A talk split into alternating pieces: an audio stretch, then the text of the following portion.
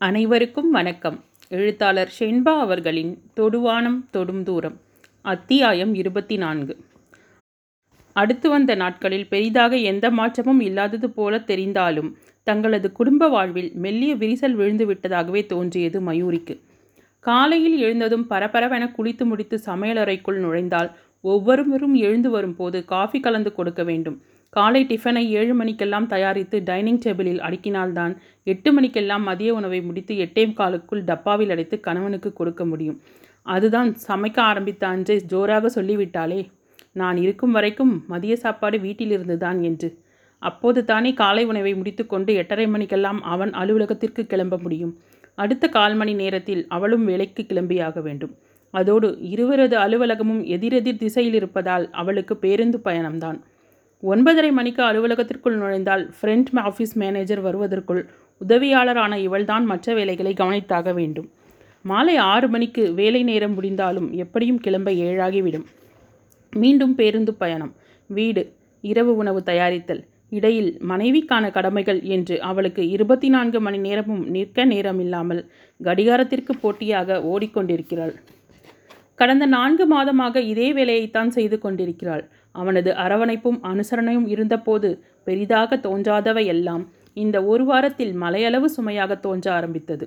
கடந்த பத்து பதினைந்து நாட்களாக மாமியார் அவ்வப்போது தனது கைப்பக்குவத்தை காட்ட ஆரம்பித்திருக்கிறார். நன்றாகவே சமைக்கிறார். தானே சமைத்து சாப்பிடுவதை விட அடுத்தவர் சமைத்து கொடுத்து சாப்பிடும் சந்தோஷம் அவளுக்குமே பிடித்திருந்தது. ஹாஸ்டலில் அப்படி சாப்பிட்டு வளர்ந்தவள்தான். ஆனால் ரம்யாவின் அன்னை பாசத்துடன் சமைத்து பரிமாறும் சுவையை மீண்டும் இப்போது உணர்ந்தாள். சாப்பிட்டு விட்டு ரொம்ப நல்லா இருந்தது அத்தை என்று சொல்லவும் அவள் தயங்கியதில்லை. அவளது வார்த்தைகள் வடிவிற்கு மகிழ்ச்சியை கொடுத்தாலும் ஏனோ அவர் அதை வெளிக்காட்டி கொள்ள விரும்பவில்லை. திடீரென இது என்றைக்கு நிற்கும் என்றும் தெரியாது என்று நினைக்கவும் செய்தாள். மணி ஆறாகி இருந்தது. இன்று விடுமுறை நாள்தான். ஆனாலும் இன்னும் சற்று நேரத்தில் ஊருக்கு சென்றிருந்த மாமனார் திரும்பி வந்து விடுவார். அவர் எதிரில் இப்படி தூங்கி வழிந்தபடியா செல்ல முடியும்? மனம் நினைத்தாலும் உடல் அசைய மறுத்தது. ஒரு வழியாக எழுந்து குளித்துவிட்டு சமையலறைக்குள் நுழைந்தாள். ஃபில்டரில் க கொதிநீரை ஊற்றி மூடி வைக்கவும் அழைப்பு மணி ஓசை கேட்கவும் சரியாக இருந்தது. மாமனாரை எதிர்பார்த்து கதவை திறந்தவள் வாசலில் நின்றிருந்த நாத்தனாரை கண்டதும் சற்று திகைத்து போனாள். அதை அவளது முகமும் கண்ணாடியாக பிரதிபலித்துவிட தொட்டார் சினிங்கியான இனியாவிற்கு இது போதாதா? வா இனியா என்றபடி பின்னால் நகர்ந்தாள். ம் உன் அழைப்புக்கு தான் இங்கே காத்துட்ருக்குறாங்கக்கும் என்று அண்ணன் மனைவியின் காதில் விழும்படியாக முணுமுணித்தபடி உள்ளே நுழைந்தாள். சப்தம் கேட்டு எழுந்து வந்த வடிவு மகளை கண்டதும் என்னடி இத்தனை காலையில் வந்து நிற்கிற என்று ஆச்சரியத்துடன் கேட்டபடி மகளின் தோளில் உறங்கிக் கொண்டிருந்த பேத்தியை வாங்கி கொண்டார். உன் மாப்பிள்ளை ஒரு வாரம் ஆஃபீஸ் டூர் போயிருக்கார். அதான் ஏர்போர்ட் போகிற வழியில் இப்படியே வந்து இறங்கிட்டேன். நைட்டெல்லாம் ஒரே சண்டை. எதுக்கு அம்மா வீட்டுக்கு போகிறேன்னு இவர் நிம்மதியாக கிளம்பி டூருக்கு போயிடுவார் நான் சமயக்காரி மாதிரி அவரோட அப்பா அம்மாவுக்கு சமைச்சு போட்டுட்டு இருக்கணுமாக்கும். எனக்கு என்ன தலையெழுத்தா? நான் இவன் அண்ணன் பொண்டாட்டிக்கு ஃபோன் பண்ணி சொல்லிட்டு கிளம்பி வந்துட்டேன். இவர் மட்டும் தான் பிள்ளையா என்ன? அவங்களும் கொஞ்ச நாள் கூட்டிகிட்டு போய் வச்சுக்கட்டுமே என்று சிடுசிடுப்புடன் சொல்லி முடித்தாள்.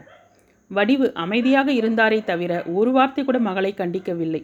மாறாக உங்கள் அப்பா வரும் நேரம் ஏதாவது பேசிகிட்டு இருக்காத என்று கிசுகிசுப்பான குரலில் எச்சரித்தார். வந்தவளுக்கு காஃபியை கொடுத்து விட்டு சென்ற மயூரியின் காதில் அத்தனையும் விழுந்தது. ஆனாலும் அதை காட்டிக்கொள்ளாமல் இருந்தாள். ஆனால் மனம் மட்டும் நமநமத்து கொண்டே இருந்தது. இவள் இத்தனை தூரம் தனது மாமியார் மாமனாரை பற்றி பேசும் அளவிற்கு அவர்கள் அத்தனை கடுமையான மனிதர்கள் இல்லையே. இவளுக்கு ஏன் இத்தனை பொல்லாப்பு? அதோடு அவளது ஓர்படியும் கிட்டத்தட்ட பன்னிரண்டு வருடங்கள் தனது கணவன் குடும்பத்தினரை அனுசரித்து ஒரே வீட்டில் தானே இருந்தார். இதை இவள் மாமியாரே என்னிடம் சொல்லியிருக்கிறார்களே. திருமணமாகி ஒரே வருடத்தில் அவர்கள் தனிக்குடித்தனம் செல்லவும் இவள்தானே காரணம். என்று மட்டுமே அவளால் நினைக்க முடிந்தது. மனம் எங்கெங்கோ சுற்றினாலும் கைகள் தன் வேலையை செய்து கொண்டிருந்தன. மனத்தில் அலுப்பும் சலிப்பும் இருந்தாலும் வேலையை விட்டு வந்ததும் வீட்டு வேலை முடித்துவிட்டு அறைக்குள் அடைந்து கொள்பவளுக்கு ரித்துவின் வருகை பெரும் ஆறுதலை தந்தது. இரண்டு நாட்கள் சுமூகமாகவே சென்று கொண்டிருக்க மூன்றாவது நாள் காலையில் சாப்பிட வந்தமர்ந்த இனியா கத்திய சப்தத்தில் அதுவரை இல்லாத அளவிற்கு மயூரியின் முகம் கோபத்தில் சிவந்தது. எப்போ பாரு இந்த புதினா சட்னியையும் தேங்காய் சட்னியும் விட்டால் வேறு எதுவுமே தெரியாதா உனக்கு? அம்மா வீட்டுக்கு வந்தாவது நிம்மதியாக வெரைட்டியாக சாப்பிட முடியுதா? கருமம் என்று இட்லியை தட்டில் அடுக்கி கொண்டிருந்தவளை கோபத்துடன் பார்த்தாள் மயூரி. வெளியில் அமர்ந்து பேப்பர் படித்து கொண்டிருந்த கேசவன் என்னவென்று உள்ளே வந்தார். என்ன இனியா வாய் ரொம்ப நீளுது என்ற சைலேஷின் குரலை கேட்டதும் அமைதியாக அங்கே நடப்பதை பார்த்தார். என்ன வாய் நீண்டு போச்சு எனக்கு? என்று பதிலுக்கு ஆரம்பித்தாள் இனியா.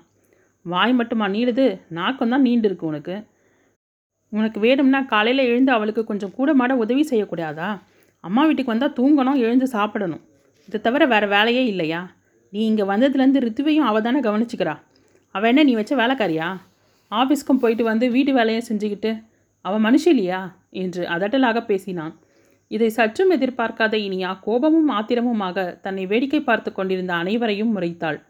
கையில் இருந்த தட்டை வேகமாக டேபிள் மீது வைத்தவள் புரிஞ்சிடுச்சு எனக்கு நல்லா புரிஞ்சிடுச்சு. அம்மா வீடுங்கிறதெல்லாம் அண்ணின்னு ஒருத்தி இந்த வீட்டுக்கு வர்ற வரைக்கும் தான் என்று அண்ணனை பார்த்து சொன்னவள் அம்மாடி நீ புண்ணியவதி. இப்படி ஒரு புருஷன் உனக்கு. எனக்கும் ஒருத்தன் வந்து வாச்சிருக்கானே. மயூரியை பார்த்து சீறினாள். வராத கண்ணீரை துடைத்தபடி பெற்றோரின் அறைக்குள் நுழைய வடிவு மகனையே பார்த்தபடி நின்றார். மயூரியின் மனம் புலகாகிதம் அடைந்தது. கணவனது அனுசரணையான பேச்சு தெம்பளித்தாலும் இனியாவின் இந்த ஆவேசம் நல்லதற்கு இல்லையே என்று மனம் எச்சரித்தது. எரிச்சலுடன் டையை கட்டியபடி தங்களது அறைக்கு சென்றவனை பின்தொடர்ந்தாள். அவள் வாயை திறக்கும் முன் மயூரி அவள் கேட்குறத தான் செஞ்சுத்தாயே பாவம் நம்ம வீட்டில் தானே அவள் கேட்க முடியும். ரொம்ப செல்லமாக வளர்ந்தவப்பா. அவளும் சின்ன பொண்ணு தான். நீ ஏதாவது பேசி விஷயம் பெருசாகிட போயின்னு தான் நான் நடுவில் வந்தேன் என்றபடி டையின் முடிச்சை சரி செய்து கொண்டு டிஃபனை வை கிளம்பணும் என்றவனை வெறுமையாக பார்த்தாள். நான் பேசியிருந்தால் கூட அது சின்ன விஷயமாக போயிருக்கும். டையை கட்டி கொண்டிருந்தவன் இந்த வேலையை பார்க்க வேண்டியது தானே யார் நடுவில் வந்து மத்தியஸ்தம் செய்ய சொன்னது? என்று கடுகடுத்து கொண்டே அறையிலிருந்து வெளியேறினாள். வடிவோ அம்மா உன் கையால் பூண்டு குழம்பு சாப்பிடணும் போல இருக்கு. செய்து கொடுக்கிறீங்களா? என்று அன்றைக்கு சொன்னதும் நான் கூட நம் சமையலை ருசிக்க மகன் ஏங்கி கிடக்கிறான் என்று நினைத்து சந்தோஷப்பட்டோம். அவன் கேட்டது மட்டுமல்லாமல் அவ்வப்போது ஏதாவது செய்து கொடுத்து கொண்டிருந்தேன். ஆனால் இப்போதுதானே விஷயம் புரிகிறது? என் மனைவி மட்டும் வேலை செய்கிறாள் நீ சும்மா இருக்கிறாய் என்று நினைத்து சொன்னதை நான் தான் தவறாக புரிந்து கொண்டேன் என்று மனதுக்குள் குமைந்து போனார். அத்தியாயம் இருபத்தைந்து. புகுந்த வீட்டிற்கு வந்த புதிதில் கணவனையும் அவனது குடும்ப உறவுகளையும் புரிந்து கொள்ள முடியாமல் தடுமாறும் மருமகளுக்கு உதிரிப்பூக்களாயிருக்கும் அத்தனை உறவுகளையும் சிநேகத்துடனும் பிரியத்துடனும் புரிய வைத்து அனைவரையும் இணைத்து பூச்சரமாக தொடுப்பவள் தான் நாத்தனார். என்றோ புத்தகத்தில் படித்த இந்த வாசகம் இப்போது அவளுக்கு நினைவு வந்தது. கூடவே ஏக்கப் பெருமூச்சும் வந்தது. அன்று இந்த வார்த்தைகளை படித்தபோது நாத்தனார் என்ற உறவின் மீது பெரும் எதிர்பார்ப்பு இருந்தது மயூரிக்கு. சைலேஷிற்கு ஒரு தங்கை இருக்கிறாள் என்று அறிந்தபோது தனக்கு புதிதாக ஒரு சிநேகிதி கிடைக்கப் போகிறாள் என்ற ஆசையும் எதிர்பார்ப்புமாகத்தான் காத்திருந்தாள். முதன் முதலில் தங்கையின் குடும்பத்தினர் அவளை சந்திக்க விருப்பப்படுவதாக சொல்லி சைலேஷ் அற அழைத்துச் சென்ற போது தனக்கு கிடைக்கப் போகும் குடும்பத்தினரை சந்திக்க ஆவலுடன் சென்றாள். ஆனால் இனியாவின் கணவன் சரவணன் தான் இன்முகத்துடன் பேசினானே தவிர இவள் மறந்தும் வாயை திறக்கவில்லை. ஒரு ஆராய்ச்சி பார்வையுடனேயே அவள் தன்னை பார்த்ததை இன்றும் நினைவில் வைத்திருந்தாள் மயூரி. அப்போதெல்லாம் இதை பெரிதாக எடுத்துக்கொள்ளாதவள் இப்போது மாமியாரை கூட கொஞ்சம் வழிக்கு கொண்டு வந்து விடலாம் போல. இவள் தன்னுடன் சற்றும் ஒத்து மாட்டாள் என்ற முடிவிற்கே வந்துவிட்டாள் நினைத்த போதெல்லாம் அம்மா வீட்டிற்கு வந்துவிட வேண்டும் என்பதை கூட அவள் குற்றம் சொல்லவில்லை. இது உன் பிற பிறந்த வீடு. தாராளமாக வா. என்ன வேண்டுமோ அதை கேட்டு வாங்கிக்கொள். அதை அன்பாக கேட்டால் அவள் கேட்டதற்கும் மேலேயே செய்திருப்பாள். ஆனால் அதை விட்டுவிட்டு எப்போதும் ஏதாவது குறை சொல்லிக்கொண்டும் அதிகாரத்துடனும் நடந்து கொள்பவளை பார்க்கும்போதே எரிச்சல் தானே மிஞ்சுகிறது. எப்போதும் அன்னையின் அருகில் அமர்ந்து பேசுவதும் செல்லம் கொஞ்சுவதுமாக மகள் இருந்தாள். இது அதற்கு மேல் நேரா நேரத்திற்கு அவளுக்கு என்னென்ன வேண்டுமோ அதை கேட்காமலேயே செய்யும் தனது மாமியாரை பார்க்கும்போது மனத்தில் ஏக்கம் எட்டி பார்க்கும். இதயம் கனத்து போகும். கண்கள் தழும்பும். அப்போதெல்லாம் சப்தமில்லாமல் அறைக்குள் வந்து முடங்கிக் கொள்வாள். இல்லையென்றால் மொட்டை மாடிக்கு சென்று வானத்தை வெறித்து கொண்டு நிற்பாள். ஆனால் இன்று வரை ஒரு நாள் கூட நான் இதை செய்தேனே. எனக்கு அதனால் என்ன கிடைத்தது? என்று மனத்தில் கூட நினைக்காத மயூரி கடந்த சில நாட்களாக அடிக்கடி அப்படி நினைத்து கொள்கிறாள். அதை கூட மனத்தில் போட்டு குமுறுவாளே தவிர வாயை திறந்து கணவனிடம் கூட சொன்னதில்லை. ஆனால் இப்படி எல்லா விஷயத்தையும் மூடி மூடி வைத்தால் அது என்றாவது ஒரு நாள் வெடித்து சிதறும் என்று அவளுமே எண்ணவில்லை. ஆரம்பத்தில் அவளது முகத்தை பார்த்தே எதையும் புரிந்து கொண்டவனால் ஏனோ சில நாட்களாக இதை கண்டு உணரும் மனநிலையில் இல்லை. அலுவலகத்தில் நிகழும் உயர் பதவிக்கான கடும் போட்டியில் ஒவ்வொரு நாளும் தனது திறமையை வேலையில் முழுதாக காட்ட வேண்டிய சூழ்நிலை அவனுக்கு. போதா குறைக்கு நண்பன் என்ற பெயரில் அவனுக்கு ஒருவன் வேதம் போத அதை வேறு வீம்பாக பிடித்து தொங்கிக் கொண்டிருக்கிறான். அது அவனை பொறுத்தவரையில் அவனுக்கு தேவையான பதிலை அவளிடம் பெற்றுவிட்டான். இந்த கேள்வியால் அவளது உள்ளம் எந்த அளவிற்கு பாதிக்கப்படும் என்று அவன் சிறிது கூட உணரவில்லை. அவனை பொறுத்தவரை அவள் தன்னை புரிந்து கொண்டிருக்கிறாள். நானும் அவளை புரிந்து கொண்டிருக்கிறேன் என்று நினைத்து கொண்டிருக்கிறான். என்னால் எந்த பிரச்சனையும் வராது என்று சொன்ன வார்த்தைக்காக எல்லாவற்றையும் விட்டு கொடுத்து செல்வதாக நினைத்து கொண்டு பேசி புரிந்து கொள்ள வேண்டியவற்றை கூட பேசாமல் இருக்கிறாள் மயூரி. உணர்வு ரீதியான அலைக்கழப்பிற்கு அவள் ஆளாகும் போது நான் உனக்கு துணையாக இருக்கிறேன் என்ற ஆதரவையும் மன அமைதியையும் கொடுக்க தவறியவனாக அவனும் ஒன்றுமில்லாத சிறு விஷயத்தை பெரிதாக வளர்விட்டு கொண்டிருந்தனர். மயோ ஈவினிங் ட்ரெயினில் குணா ஹைதராபாத் கிளம்புறான். வழியே அனுப்ப நாமளும் போகணும். நீ வேலையை முடிச்சுட்டு ஸ்டேஷனுக்கு போயிடு. நான் கிளையண்ட் மீட்டிங்கை முடிச்சுட்டு அந்த நேரத்துக்குள்ளே வர பார்க்குறேன் என்றான் சைலேஷ். இரண்டு நாட்களுக்கு முன்பாக தான் கிளம்புவதை சொல்லிக்கொண்டு அவர்கள் விடைபெற்ற போதே இந்த பேச்சு வரும் என்று எதிர்பார்த்திருந்தாள். ஒரு சகோதரனைப் போல பழகுபவனை வழியனுப்பச் செல்ல வேண்டும் என்ற ஆசை அவளுக்குமே இருக்கிறது. ஆனால் அவனது பாட்டியும் அல்லவா அங்கே இருப்பார்? அவன் கிளம்பும் நேரத்தில் தன்னை பார்த்ததும் அவர் ஏதேனும் சொல்லிவிட்டால்? எல்லோருக்கும் சங்கடமாகிவிடுமே. அதோடு ரம்யாவும் சும்மா இருக்க மாட்டாள். நான் போகாமல் இருந்துவிட்டால் எல்லோருக்குமே நிம்மதி. ரம்யா ஏதாவது கேட்டால் சமாளித்து கொள்ளலாம் என்று நினைத்தாள். ஆனால் முழுதாக காரணத்தை சொல்லாமல் தனக்கும் முக்கியமான வேலை இருக்கிறது. அதனால் தன்னால் வர முடியாது என்று அவள் சொன்னது தான் தாமதம். சைலேஷின் முகம் கடுகடுவென மாறியது. வர வர நான் எது சொன்னாலும் செய்யக்கூடாதுன்னு இருக்கியா? காதலிச்சு கல்யாணம் செஞ்சுக்கிட்டா? நீ என்ன சொன்னாலும் கேட்டுட்டு ஆடுவேன்னு நினப்பா? உனக்கா வேணும்னா பேசுகிற இல்லைனா முகத்தை தூக்கி வச்சுட்டு ஒரு பக்கமாக உட்காந்துக்கிற மனுஷன் ஆஃபீஸ்லேருந்து வந்தால் காஃபி கொடுத்து சாப்பாடு போட்டால் போதுமா? அனுசரணையாக பேசணும் அன்பாக இருக்கணும்னு தெரியலை. ஏதோ கடமைக்கு செய்கிறது போல் செய்கிறது அதுக்கு மேலே கேட்டால் உடம்பு வலிக்குது தலைவலின்னு ஆயிரத்தெட்டு காரணம் சொல்கிறது உனக்கு மட்டும்தான் உடம்பு தலை எல்லாம் இருக்கா? எங்களுக்கு இல்லையா? என்று மூச்சு விடாமல் பேசினான். மயூரிக்கு ஆயாசமாக இருந்தது.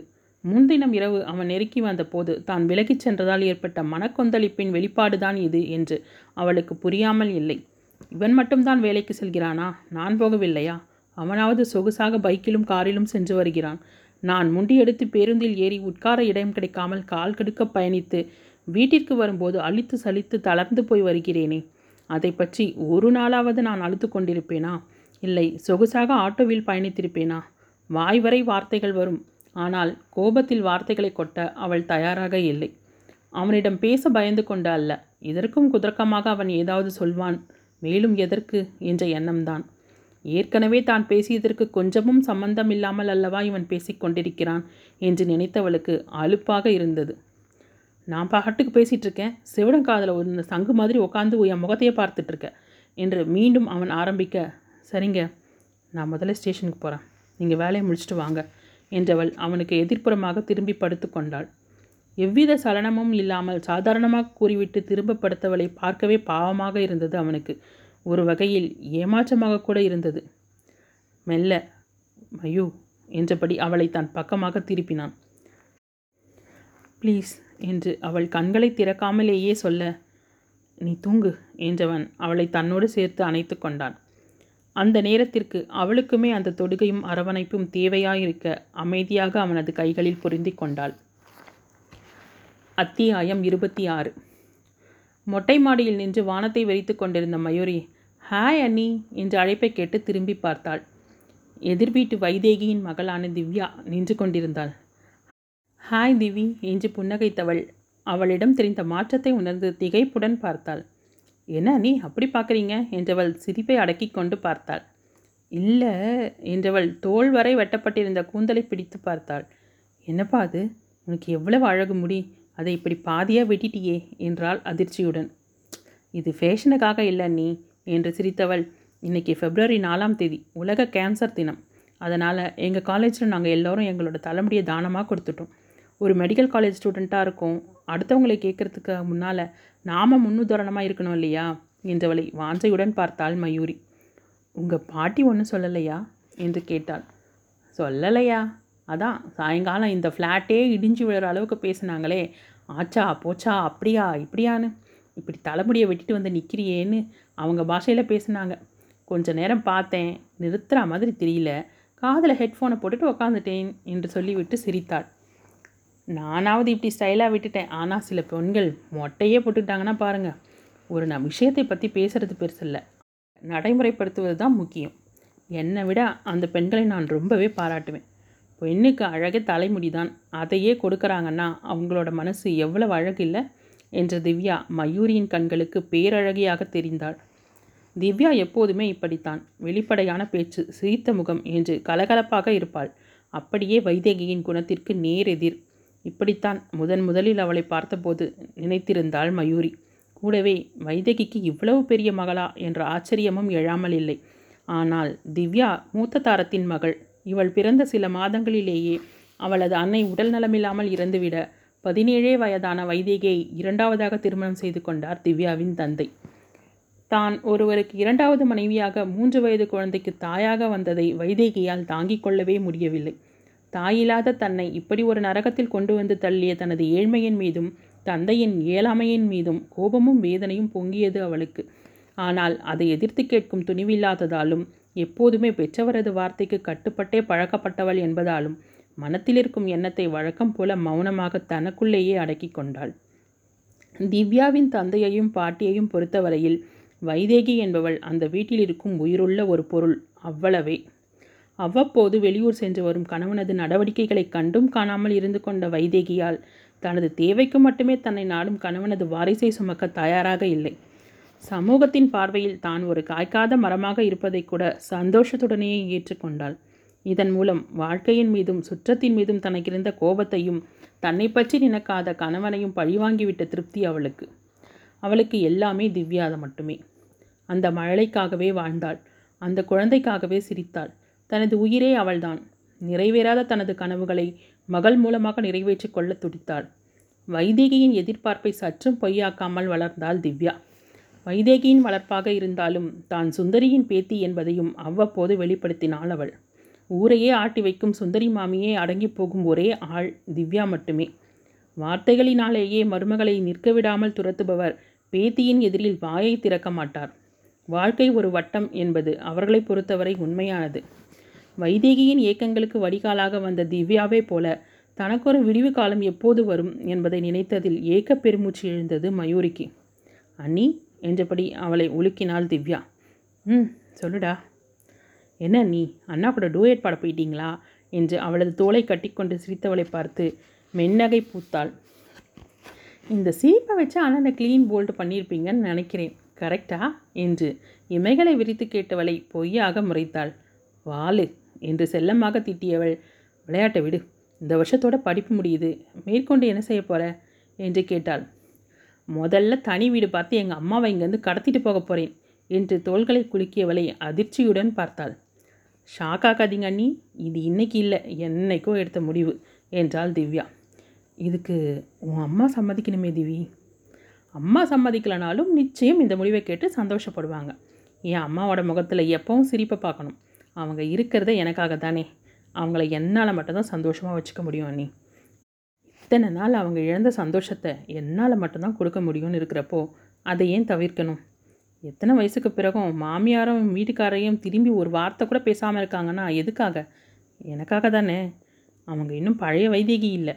எப்போ நான் மெடிக்கல் காலேஜில் காலடி எடுத்து வச்சனோ அன்னைக்கே அவங்க முகத்தில் ஒரு உற்சாகத்தையும் தெளிவையும் பார்த்தேன். என் அம்மாவுக்கு யாரையும் காயப்படுத்த தெரியாது. பழிவாங்க தெரியாது.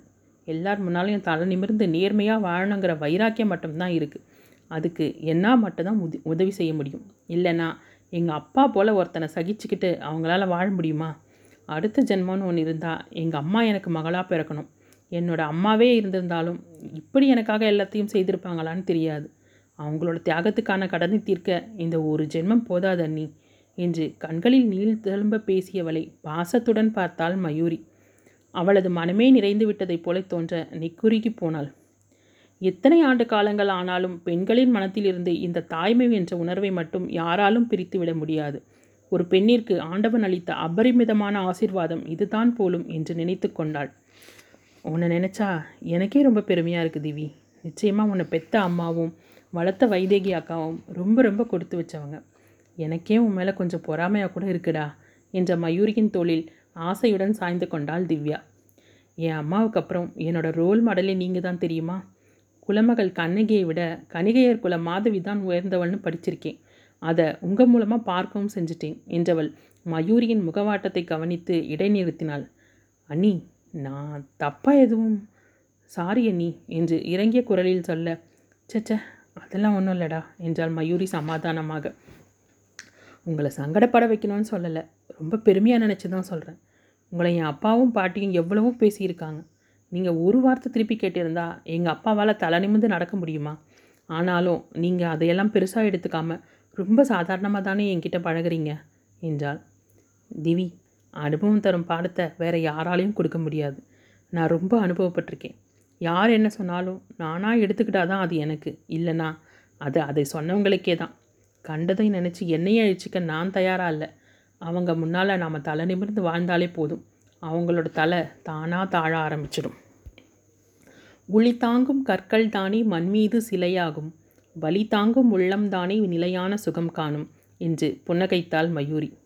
ஒரு கனவு கண்டால் அதை தினம் முயன்றால் ஒரு நாளில் நிஜமாகும் என்று பின்னாலேயே திவ்யாவும் சொல்ல பெண்கள் இருவரும் சப்தமாக சிரித்து கொண்டனர். படியருகில் மறைவாக நின்று அனைத்தையும் கேட்டுக்கொண்டிருந்த வைதேகி முறுவலுடன் கண்ணீரை துடைத்து கொண்டு கீழே சென்றாள்.